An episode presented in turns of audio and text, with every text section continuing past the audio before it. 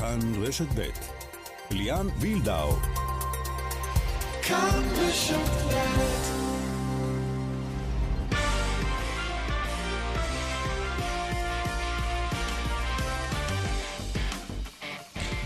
כאן ספורט, שלום לכם. הקהל חוזר למגרשי הכדורגל בסוף השבוע, גם אם במשורה זו בהחלט סיבה לחגיגה, בטח כשאנחנו נכנסים לרגעי ההכרעה, מי לפלייאוף העליון ומי במאבקי הירידה. אבל מה יהיה עם טעויות השיפוט? גם מנכ"ל איגוד השופטים יהיה כאן ויסביר, והערב גמר גביע המדינה בכדורסל נשים, אליצור עמלה מול מכבי עירוני רמת גן, מחזיקת הגביע מול האלופה, על אלה ועוד מיד. מפיקת המשדר אורית שולץ, הטכנאי בבאר שבע שמעון דוקרקר, בירושלים דני רוקי, עמית לוינטל בחופשה קצרה, נאחל לו מזל טוב, ישוב בשבוע הבא, אנחנו איתכם עד 5.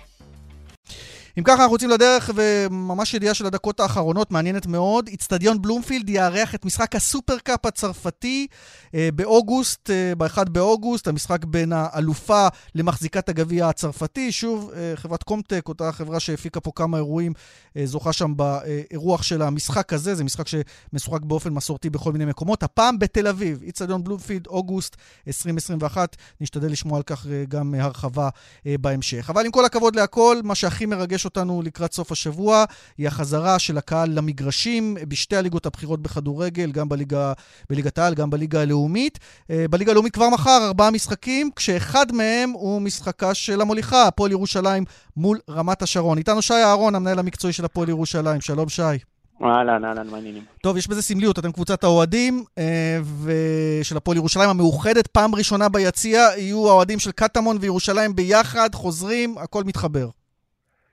כן, האמת שזה, בלי שום קשר לתקופה, זה אירוע גדול, אבל על אחת כמה וכמה אחרי שנת קורונה, זה אירוע שהוא משמעותי עבור כל אוהדי הספורט והכדורגל בישראל, בטח במקרה שלנו זה מקבל משנה תוקף, אין ספק. כמה אתה מקבל הודעות ביממה האחרונה של התרגשות, של חזרה למגרש? אתם גם נמצאים במאבק עלייה, צריך להגיד, אז זה בכלל התרגשות כפולה ומכופלת.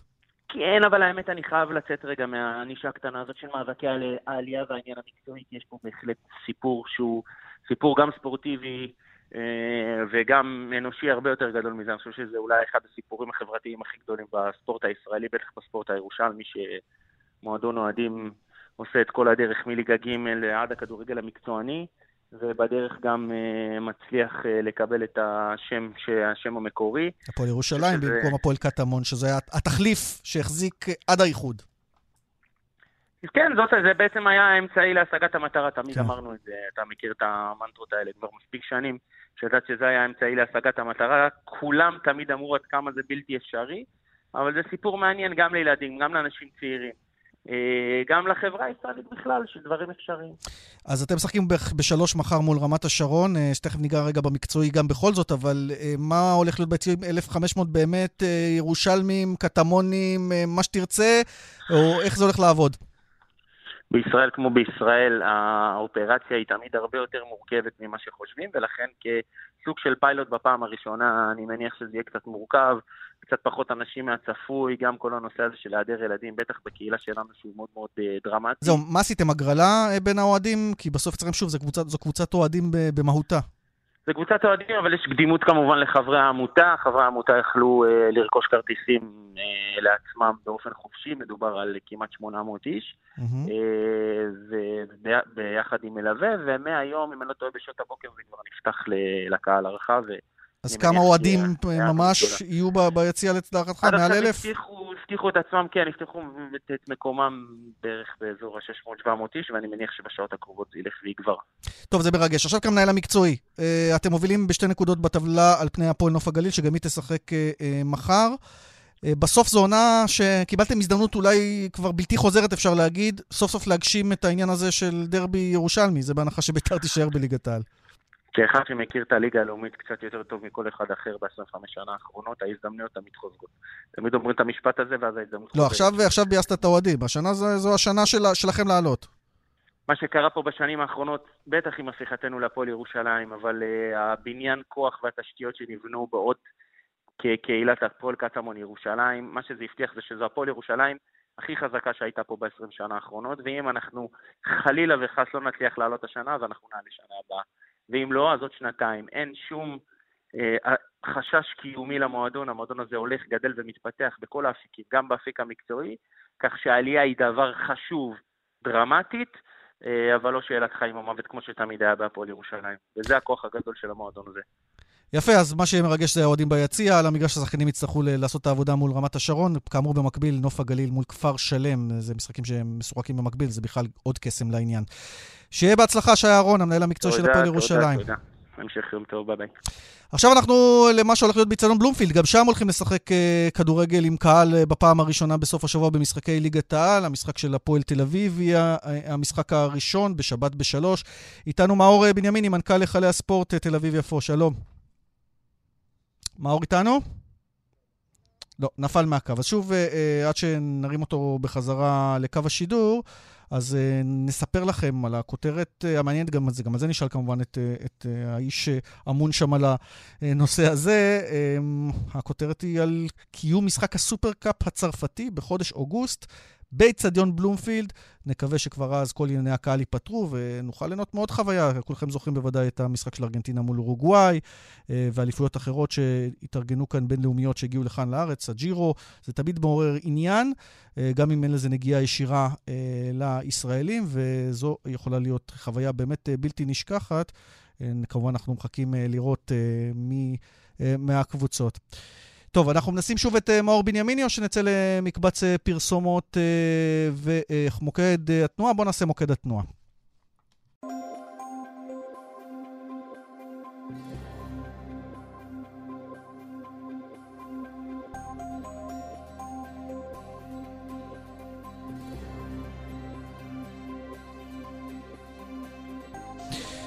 כך, מיד מתכוני התנועה, בדרך החוף צפון העמוס ממחלף געש עד מחמורת, באלון צפון העומס תנועה ממחלף חולון וקיבוץ גלויות עד השלום, ודרומה ממחלף רוקח עד השלום. בתכונים נוספים חייגו לכוכבי 9550 ובאתר שלנו. ועכשיו מצטרף אלינו מאור בנימיני, מנכ"ל היכלי הספורט תל אביב יפו, אבל ראשית החסות. מאור בנימיני, שלום. שלום. מנכ"ל היכלי הספורט תל אביב יפו, ביד נדבר איתך על כניסת הקהל, אבל ידיעה שאנחנו מקלים תוך כדי פתיחת המשדר על כך שהסופרקאפ הצרפתי ישוחק אצלך באצטדיון, אתה כבר בוודאי מעודכן. דיברו איתנו ככה בתקופה האחרונה על הסיפור הזה, אני ממש עכשיו גם קיבלנו את ההודעה, אז ככה שאנחנו עוד אין לנו את כל הפרטים בסיפור, אבל כן, נאמר שמנהלת הליגה הצרפתית החליטה לבחור בתל אביב, באצטדיון שלך, מתוך כמה אפשרויות, כי משחקים את זה כל פעם במקום אחר, זה כבר מחמיא. כן, בדיוק. בוא נגיד, קודם כל זה כבוד מאוד מאוד גדול, ואנחנו גם נרגשים, ובטח ובטח נעשה את כל מה שצריך, בשביל שזה יקרה, ויקרה בצורה מכובדת. יש לנו פה גם שותפים, קומטק וזה, שהם מנוסים כבר בהפקה של האירועים האלה. טוב, זה יש עוד זמן להתכונן. בוא נדבר על מה שהתכוננתם אליו, החזרה של האוהדים. איך זה הולך לקרות במשחק הראשון ביום שבת ב-15:00, המשחק של הפועל תל אביב? בסך הכל, תראה, זה לא סיפור כל כך גדול, זה 1,500 איש.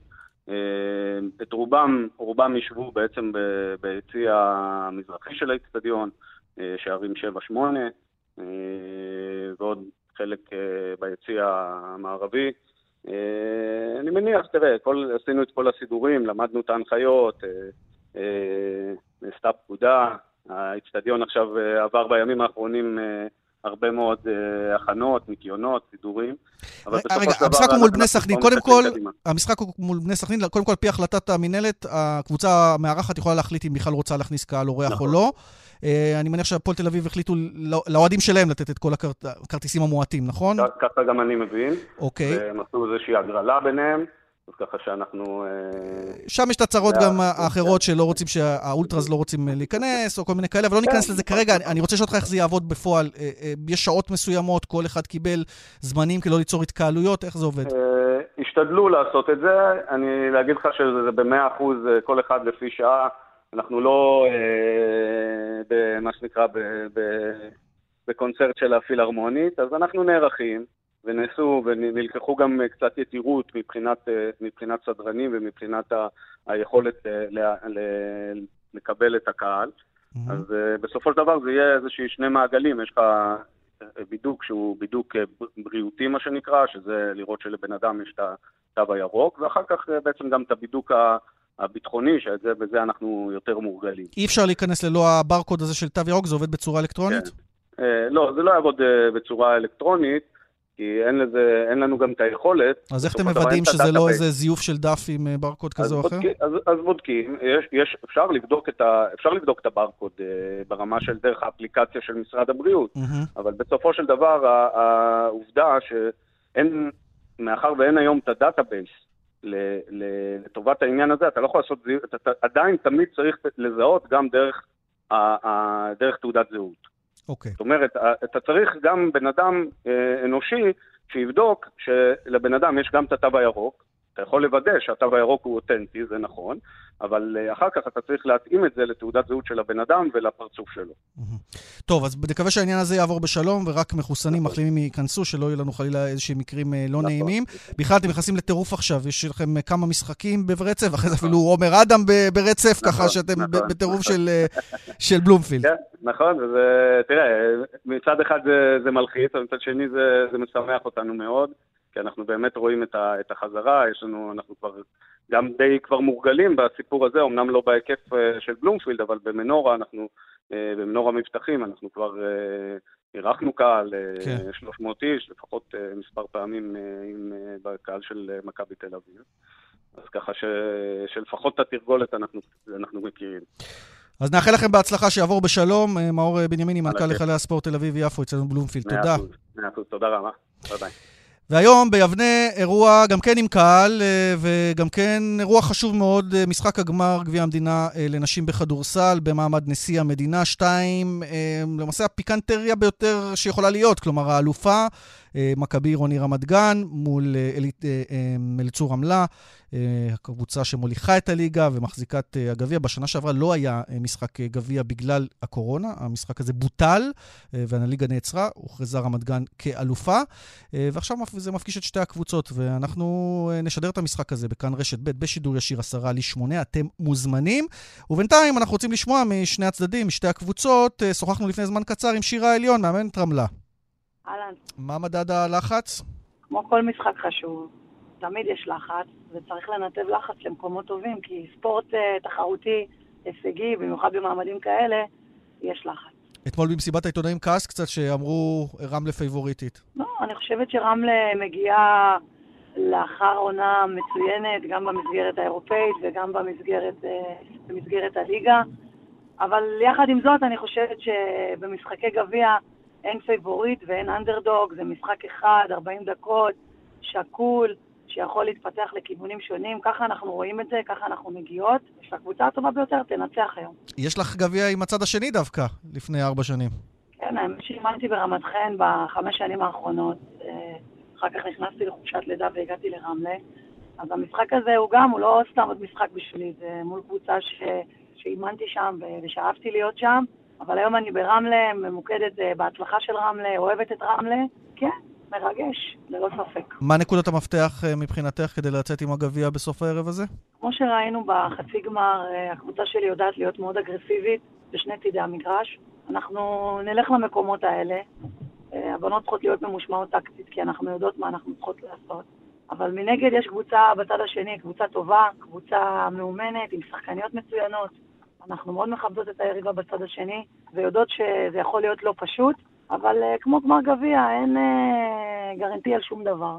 מקווה שננצח. שירה, קצת על הקהל שגם חזר למגרשים, וזה מוסיף בהחלט פיקנטריה גם לגמר, זה גם היה בחצאי הגמר, איך את רואה את המצ'אפ ביציעים? טוב, רמלה ידועה כעיר שהתושבים בה מאוד מעורבים, גם ראש העיר אצלנו מאוד דומיננטי, מגיע לאימונים, מגיע למשחקים, מאוד תומך בקבוצה, וזה משהו שאני מאוד אוהבת. האוהדים בכלל, בשבילם, הם נותנים לנו את האקסטרה, וזה שהם הגיעו בחצי גמר, נתן לבנות פוש, והתמיכה שהם גם, אתה יודע, מסביב הקבוצה, מסביב לאימונים, לפני משחקים, אחרי משחקים, יש שם אנשים מאוד מסורים, וזה כיף, זה כיף, כי אתה לא משחק רק בשבילך, אתה משחק בשביל עוד אנשים, וזה מוציא ממך הרבה יותר.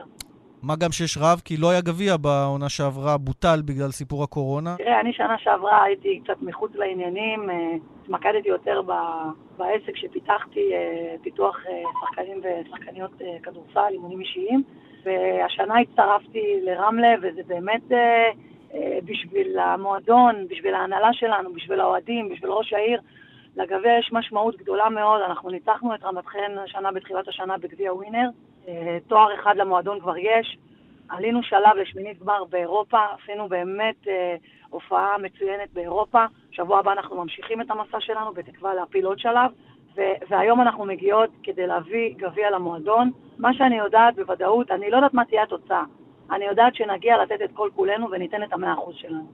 שירה עליון, הרבה הצלחה הערב הזה. תודה רבה ליאן. אז זה הצד הרמלאי, עכשיו אנחנו עם הצד הרמתגני, אורה גלזר היא מנכ"לית המועדון, שלום אורה. שלום וברכה. קודם כל, כמנכ"לית, איך מחלקים את הכרטיסים היום, את ה-500 כרטיסים? זה אולם שביבנה על שם רלף קליין, 900 מקומות בערך, אז איך סידרתם את העניינים הללו? לא, אז זה ממש לא כך, אנחנו קיבלנו רק 100 כרטיסים, וכולם חולקו.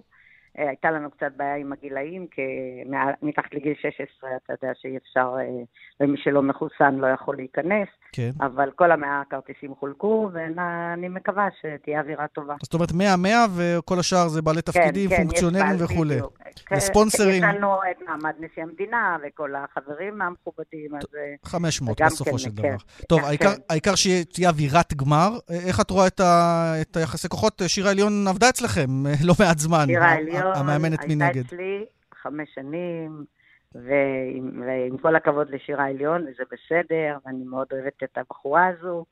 אנחנו נבוא כל כולנו לעשות את הכל כדי לנצח. למרות פער, בוא נאמר, רמלה, אליצור רמלה, השנה הוכיחה שהיא מעל לכל הליגה. ומבחן התוצאה אומר את זה, אנחנו יודעים, הם בניצחונות, מעל כל הקבוצות. כן, הפסידו רק 2 משחקים. נכון, אז אנחנו באים כאנדרדוג, אבל עם לב רחב, עם רצון גדול לנצח, ואני מקווה שהבנות שלנו יעשו את המקסימום כדי לכבד את המעמד הזה. ואתה יודע, תמיד אומרים, גביע יש חוקים משלו. כן. אני רוצה להחזיק במשפט הזה. כן, כי רמלה מגיעה כפייבוריטית. אין ספק, אין ספק. לא היה גביע, אמרנו כבר, בעונה שעברה. נכון. אנחנו היינו אמורים אגב לשחק נגד רמלה בשנה שעברה בגביע. יומיים לפני ביטלו את נכנסו לקורונה. וזה שחזור הגמר לפני 2 שנים. אז בכלל יש פה היסטוריה ארוכה בין שני המועדונים הללו. נכון, נכון, נכון.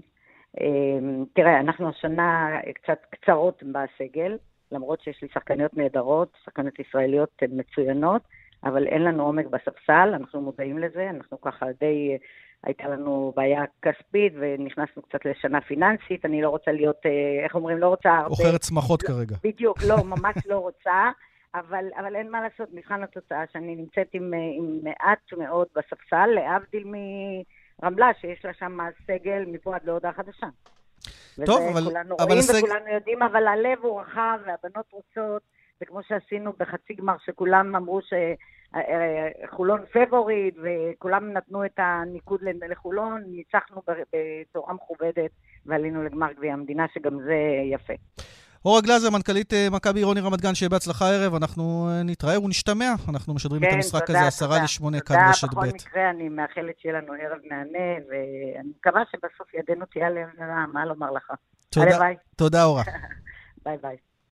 כאן ספורט שוב איתכם, עכשיו לעניין שחשבנו שנפטר עם היווסדו של הוואר, אותה מערכת וידאו שאמורה לפתור את טעויות השופטים, אבל לפחות בתקופה האחרונה, זה בדיוק להפך, השיח הספורטיבי, לפחות בקרב האוהדים, אבל גם הקבוצות, הוא על כל כך הרבה טעויות בטווח זמן קצר, ואיתנו מנכ"ל איגוד השופטים, יריב טפר, שלום. שלום. לא ימים משמחים עבורך כמי שאחראי על כל הקומפלקס הזה של השופטים. לא חזרו טוב מהקורונה, כל כך הרבה מדברים על טעויות שיפוט דווקא ברגעים הקריטיים של העונה. אני לא מקבל את האמירה הזאת, ואני אנמק. קודם כל, החזרה מהקורונה, אנחנו מדברים פה על משהו שאנחנו מתנהלים מחודש מרץ בשנה שעברה, והעונה שעברה הסתיימה בצורה... לא, עזוב, אני דיברתי על החזרה מהסגר האחרון, החזרה לכדורגל, 3 שבועות האחרונים, הרבה טעויות וטעויות של שופטי ור, כלומר, משהו שעבר היה אמור לשפר את כל העניין הזה, ודווקא שם אנחנו רואים הרבה עימותים בין שחקנים לשופטים, נראה על רקע אגו, עם כרטיסים אדומים, איך אתה רואה את זה? עוד פעם, לקחת מתוך 7 משחקים במחזור, לקחת החלטת שיפוט לא טובה במשחק אחד ולהשליך את זה על מחזור שלם, זה משהו שהוא לא נכון, לא עובדתית ולא סטטיסטית. אז רגע, בוא נפרק את זה. רגע, שנייה. אז כן. היו לנו מספר מקרים בכמה מחזורים האחרונים. אגב, שים לב שמחזורים עכשיו, יש לנו מחזור ביום שבת, ראשון, שני, ביום שלישי יש לנו שלישי רביעי יש לנו מחזור נוסף, וביום חמישי יש לנו משחק השלמה. זאת אומרת, גם הקהל בבית, גם אתם הפרשנים, שדרנים, וגם אנחנו באיזשהו לופ כזה של מחזורים שהם מתארחים ליום אחד. אז אתה אומר, הרבה מחזורים יש יותר טעויות מטבע הדברים. אוקיי, זה מובן. אנחנו בסוף בוחנים את הנושא סטטיסטי. וברמה הסטטיסטית אני כן יכול לאשר שבשניים, שלושה משחקים, מחזורים אחרונים, היו לנו טיפה יותר טעויות אקוטיות שהן הביאו את תשומת הלב על החלטות השיפוט. הנה, בוא ניקח מקרה אחד, את אלי חכמון, כולם מדברים על זה, שער שנבדל, אף אחד לא מבין מאיפה נשאר כנבדל, מערכת עבר מסתכלת וקובעת נבדל. הוא הסביר, הוא גם לא שובץ למחזור הקרוב, אז למרות שלא הוצאתם רשמית, כנראה שהוא טעה, אז הוא הסביר מה קרה שם, הרי יש לו וידאו. אז אני אעשה לכם את העניין הזה מאוד מאוד פשוט. ההחלטה שאלי חכמון לקח במשחק הזה, אני יכול להגיד לכם, ולא הייתי שופט, אז לכן אני בא ואומר את זה כמישהו כן מצוי במטריה המקצועית, וכן שיחק כדורגל, וכן מכיר את ההנחיות. אני בהתחלה חשבתי שההחלטה שאלי חכמון נכונה, כי אני יודע שאם שחקן התקפה נמצא בעמדת נבדל, והוא משפיע בצורה כזו או אחרת על שחקן ההגנה, לבצע איזושהי טעות, למסור את הכדור, או להרחיק את הכדור לשחקן התקפה, שהתוצאה של זה הפקעת שער, אז זה נבדל.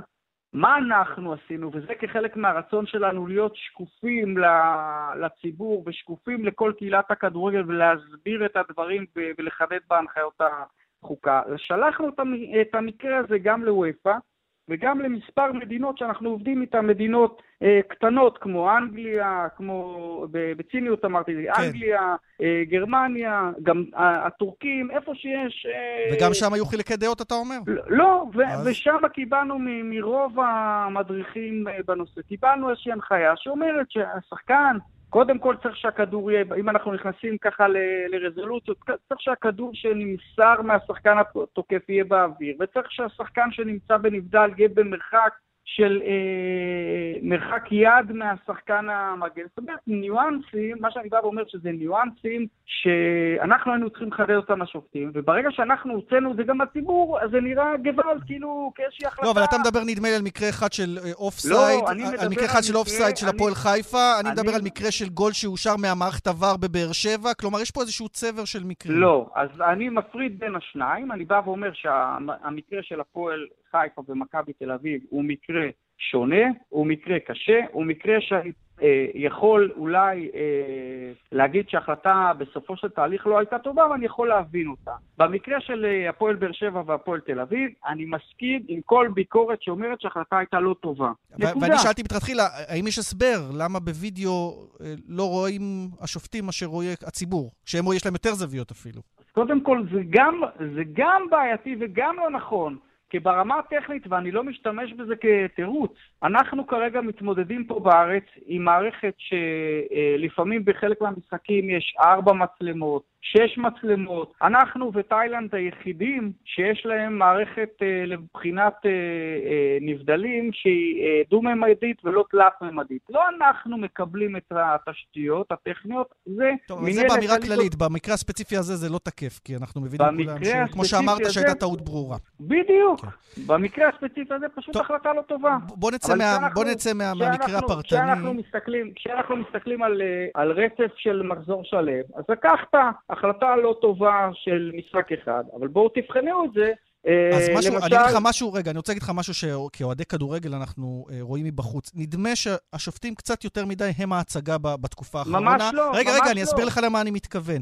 הרבה מאוד עימותים עם מאמנים, הצהובים האלה שמוצאים למאמנים. נכון שהם מאמנים אמוציונליים, אבל צריכים להתחשב בעובדה שאין קהל, ולכן גם שומעים הכל, והשופטים לא כל כך מוותרים על העניין הזה. אז אני אגיד לך, ליאן, איפה הטעות שלנו? הטעות שלנו הייתה שבתחילת העונה, אנחנו הוצאנו מסר, אנחנו כהנהלה, כוועדה מקצועית, הוצאנו מסר לשופטים, בואו תחילו, אין קהל, אז אל תקשיבו לכל דבר. זה גרם לכך שמאמנים ובעלי תפקידים במרכאות אולי קצת ניצלו את המצב ואת הרצון שלנו להכיל, והרימו את הדרגה של האמירות שלהם. אבל הנה, את קלינגר החליטו לא להעמיד לדין, למרות שהשופט שלף לו אדום. המון ביקורת על הסיפור הזה של אלחמיד, שכעס על שער שנפסל לא בצדק, ואז בכל זאת מקבל השעיה. יש הרבה סיפורים. רגע, אני אומר לך שבמקרה של שלומי בן אברהם, שאגב העביר את המשחק מבחינת שיפוט מצוין, לא טוב, מצוין.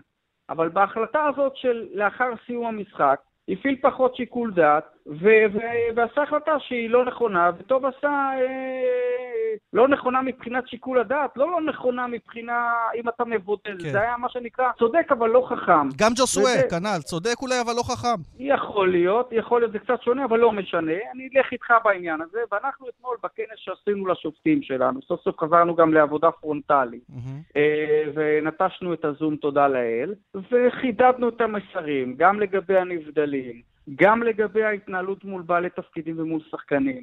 המסר שלנו לשופטים, ואני מתמצץ את זה, תשחקו פשוט, play simple, להתמקד בבייסיק, בדברים היסודיים, בהחלטות, לקחת אוויר כשצריך, לבחון אולי עוד פעם את ההחלטה, לפעול על פי הכללים וההנחיות שמכירים אותם בעל פה, ובסוף הדברים יסתדרו, ואנחנו, השופטים שלקחו החלטות פחות טובות, יעלו בחזרה לפסים הנכונים, ויהיו טובים, אנחנו צריכים אותם במאני טיים, שזה הפלייאוף, ובשלבים המכריעים של הגביע. גם עכשיו זה מאני טיים, כי החלטה כזו או אחרת יכולה להכריע גורלות גם לפלייאוף, עליון, תחתון וכו'. כל משחק הוא מאני טיים מבחינתנו. כל משחק הוא מאני טיים, ואנחנו מסתכלים לאורך עונה שלמה. יריב, אני רוצה לשאול אותך על סיום. רק אני אסיים. ראינו עכשיו מחזור של צ'מפיונס ליג. כמה משחקים היו? היו לדעתי 4 משחקים. אוקיי. תקן אותי אם אני טועה. אז אני לוקח את המשחק של דורטמונד, שהיה שם אירוע שיפוט, הלנד החלוץ, זה אחד. ואתמול, עם הפנדל לטובת פריס סן ז'רמן, שאם הוא קורה בארץ, אז כולם צריכים לרדת למקלטים, לא כי הוא לא נכון, אלא כפה היו אומרים, היה צריך להפעיל את שיקול הדעת, הוא רק הוריד לו את הנעל, הוא לא התכוון. אתה מבין? טוב, זה באמת עניין של פרשנות. אז לא, אבל אני בא ואומר, 4 משחקים, 2 משחקים עם אירועי שיפוט. זאת אומרת, אנחנו נמצאים במקום שהוא בזרקור, השיפוט נמצא תמיד בזרקור, תמיד יש מישהו שמפסיד, מישהו שמנצח, ולכן תמיד הכי קל, לפעמים, כשלא הולך על המגרש, להפנות את הכל לשופטים. אז לא, אנחנו לוקחים אחריות על מה שאנחנו צריכים לשפר, נשפר את זה, ושכל אחד, השחקנים על המגרש... גם ישמור על פיו ועל התנהגותו, זה ברור. בדיוק. אני רוצה לשאול אותך לסיום מה שעסקנו בו בשבוע שעבר, ובכל זאת הוא עדיין על הפרק, אותו שופט שפנה אליכם, ופשוט תודיע לכם שהוא משנה את מינו, וגם מעוניין להמשיך לשפוט. איפה הדברים עומדים? זה קורה? הוא ימשיך לשפוט? מה החלטתם? איגוד השופטים, כמו כל מערכת נורמלית, מקצועית אחרת, צריך להתייחס לכל עובד, לא משנה המין שלו, המגדר, הזהות שלו. בסופו של דבר זה מערכת מקצועית. ואם אתה שופט או שופטת או כל זהות מגדרית אחרת, אתה עומד בסטנדרטים, בכללים של מבחני הכושר הגופני, של מבחני החוקה, והביצועים שלך על המגרש הם ביצועים טובים, זה לא משנה הזהות המינית שלך, אתה תשפוט בדרג אליו אתה משתייך. והשופט או השופטת אחר כך מעוניין להמשיך, והוא עומד בסטנדרטים, באותם אמות מידה הוא ימשיך. בוודאי. ואנחנו נותנים את התמיכה המלאה בעניין הזה, ולא נחרוג ימינה או שמאלה, בין אם זה שופט, שופטת או כל מגדר אחר. טוב, ברור שזה סיפור שגם יתפוס כותרות עולמיות, שוב, זה תקדים, זה לא קרה, ולכן גם העניין הרב, אני מניח, אבל העובדה שזה צריך להיות שווה בכל המקרים, זה ברור. תודה, יריב טפר, מנכ"ל איגוד השופטים. ביי. עכשיו אנחנו רוצים לעסוק במה שקורה בליגת העל, מי שנכנסת למעשה לפלייאוף העליון בתום משחק ניצחון אתמול על מכבי פתח תקווה 2-1, עירוני קריית שמונה, איתנו קובי רפואה, מאמן, שלום קובי. ערב טוב. קודם כל אתה רוצה להגיד משהו על שיפוט בתקופה האחרונה, או ששומר על זכות השתיקה? מה יש להגיד, דיברנו האמת כל השנה על זה, אז בוא נהנה כרגע ממה שאנחנו עושים, זה יותר חשוב. טוב, אז אתה נהנה בהחלט, כי בשנה שעברה הייתם במאבקי ירידה באמת מותחים, וברגע האחרון ניצלתם, והשנה אתם נאבקים על פלייאוף עליון. מקום 5 כרגע, 2 נקודות מעל הפועל באר שבע, שדחקתם אותם מחוץ לפלייאוף. איך אתה מעריך את הסיכויים להיות שם? יש עוד 2 משחקים, לכם יש את מכבי תל אביב בסוף השבוע. נכון, קודם כל עשינו צעד משמעותי, זה אחד. 2, כמובן שזה עדיין לא נגמר, כי כי אם מקום שביעי הוא 33, מקום שישי 34, אנחנו 35 ומכבי פתח תקווה 36, אז זה נקודה לפה ונקודה לפה. כמובן שזה אמרנו איתי.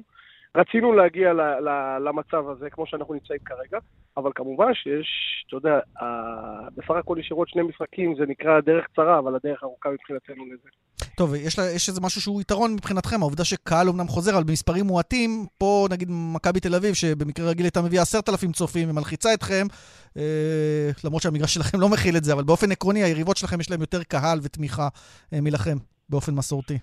נכון, אני מסכים איתך, אבל אתה יודע, בשנה האחרונה התרגלנו לפרק בלי קהל, ובשבת, כמובן שקהל ייכנס, אבל רק 750 איש אצלנו, אבל אתה יודע, אנחנו שמים את כל הדברים האלה בצד, אתה יודע, חיכינו להגיע לרגע הזה, אנחנו מתעסקים רק בזה. זה גם תלוי בכם, בסוף זה תלוי בכם, כי אתם הבחירים מהשלישייה הזו. אתה יודע, הבחירים זה תמיד אחרי המשחק. כרגע, כמובן שאנחנו עד דורג נגד מכבי תל אביב, זה לא קלישה, אבל זה האמת.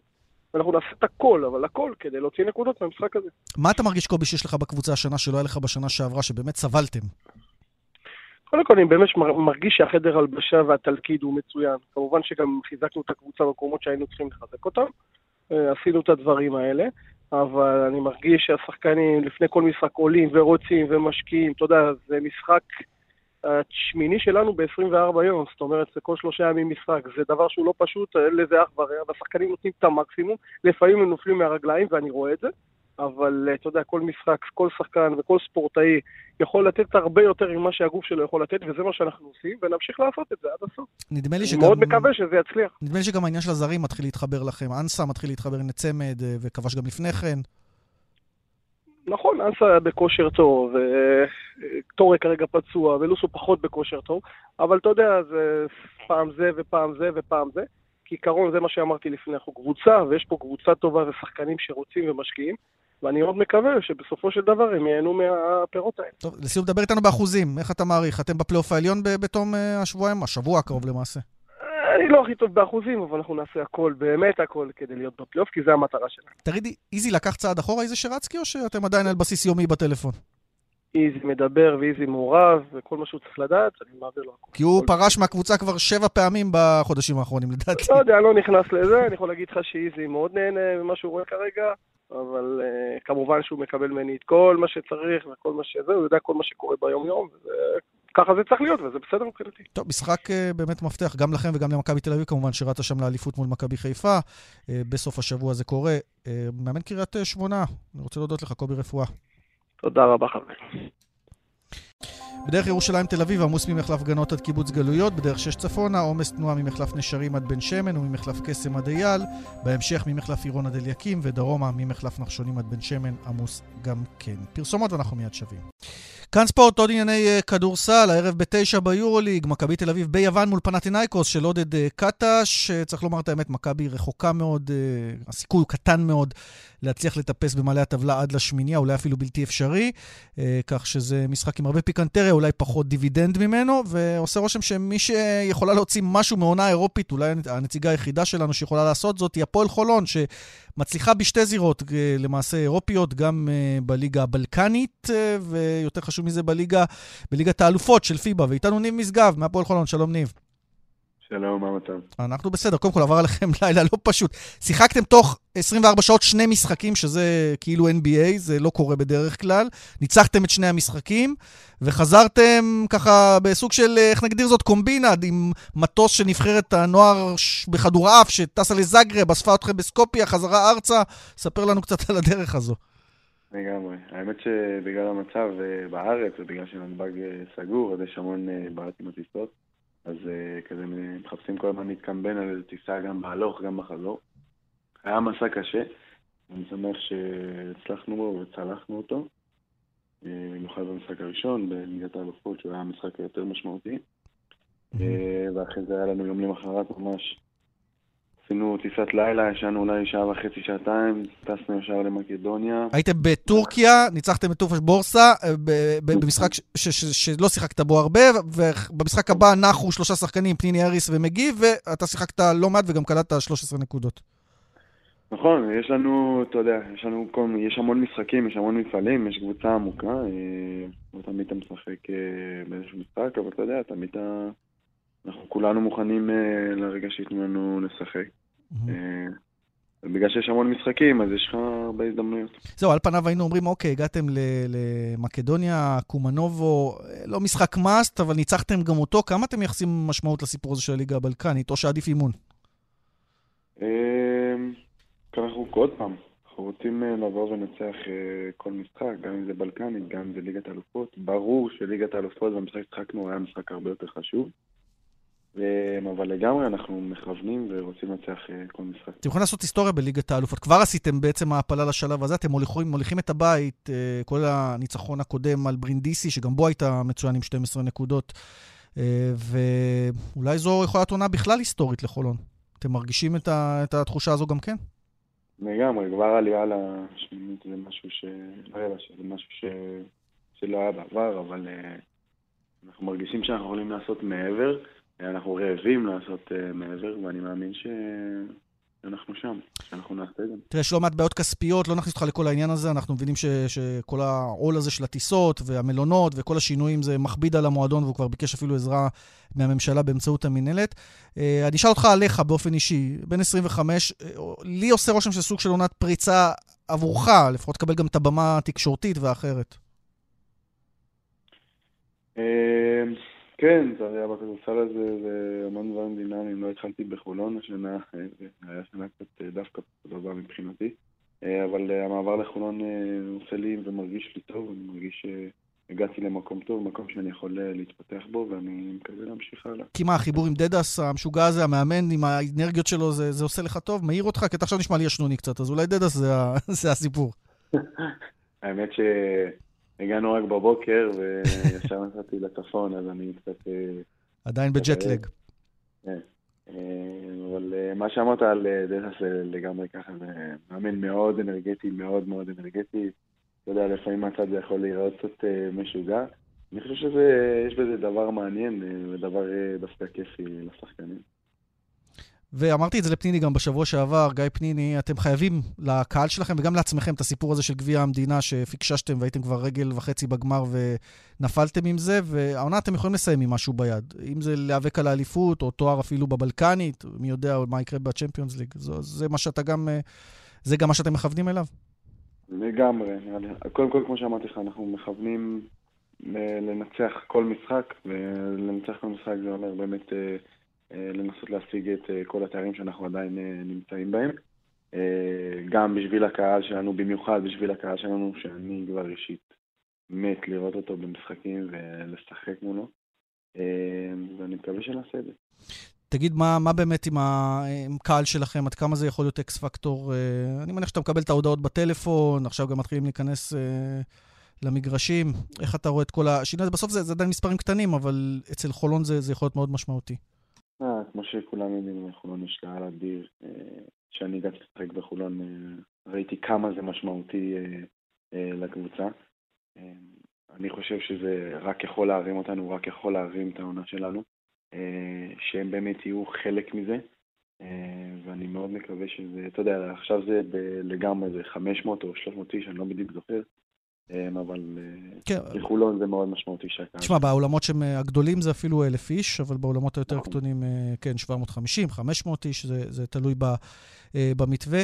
כל הסיפור הזה של הקורונה, איך תופס אתכם? הצלחתם אצלכם לשכנע את הזרים בחשיבות של העניין? כי הייתה איזושהי בעיה עם שחקנים זרים שלא כל כך רצו להתחסן, לפחות בהתחלה קצת חששו, וזה מסכן גם את הליגה כולה. איך זה אצלכם? כן, היה קצת חשש של הזרים של להתחסן, אבל אתה יודע, בסופו של דבר כדי לחזור לשגרה, הם גם הבינו שצריך להתחסן, והם עשו את זה בסופו של דבר. טוב, משהו הבטחה לאוהדים מבחינת סיום העונה הזו, לאן זה הולך? אנחנו ניתן הכל, ואנחנו יותר ממחכים לראות אותם. ניב משגב, שחקן הפועל חולון, שיהיה הרבה הצלחה. תודה רבה רבה.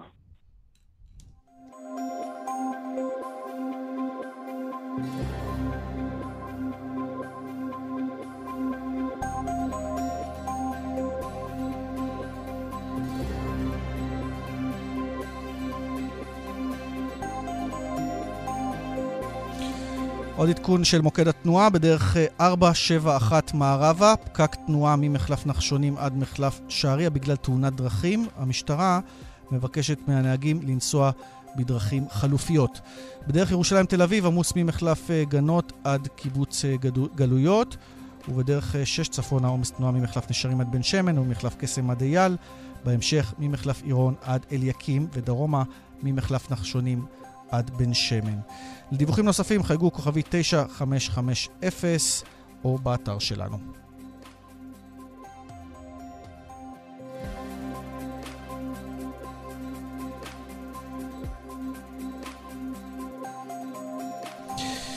טוב, עכשיו אנחנו לסיום עם כדורגל באולמות.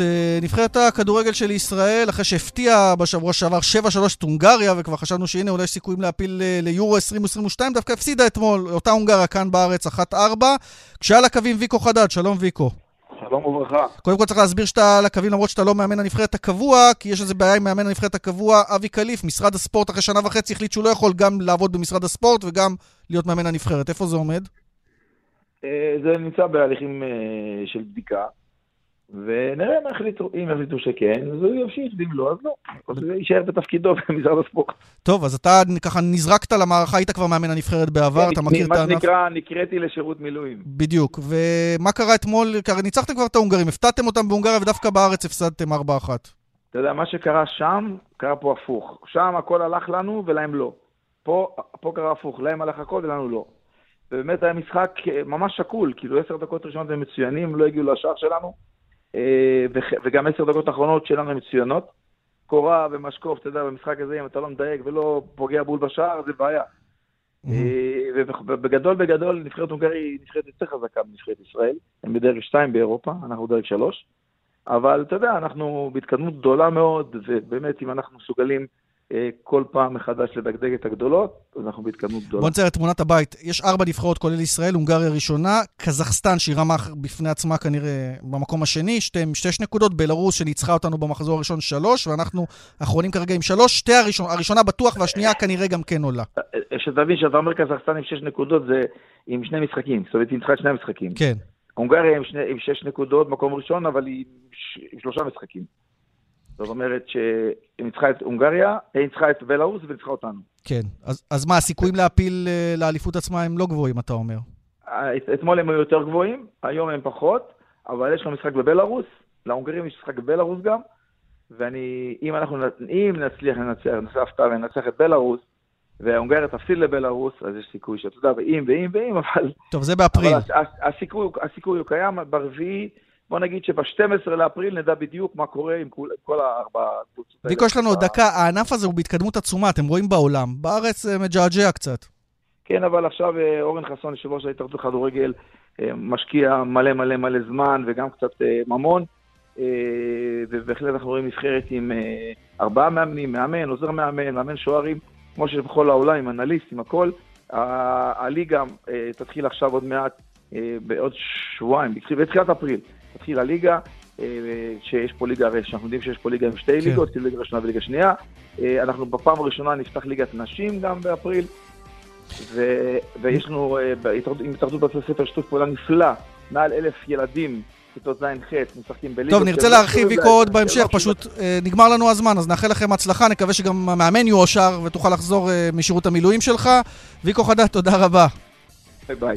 נודה למפיקה אורית שולץ, לטכנאי שמעון דוקרקר, לדני רוקי בירושלים, ליאן וילדאו, מודה לכם שהאזנתם, שיהיה סוף שבוע מצוין, סוף שבוע עם קהל במגרשים. ביי ביי.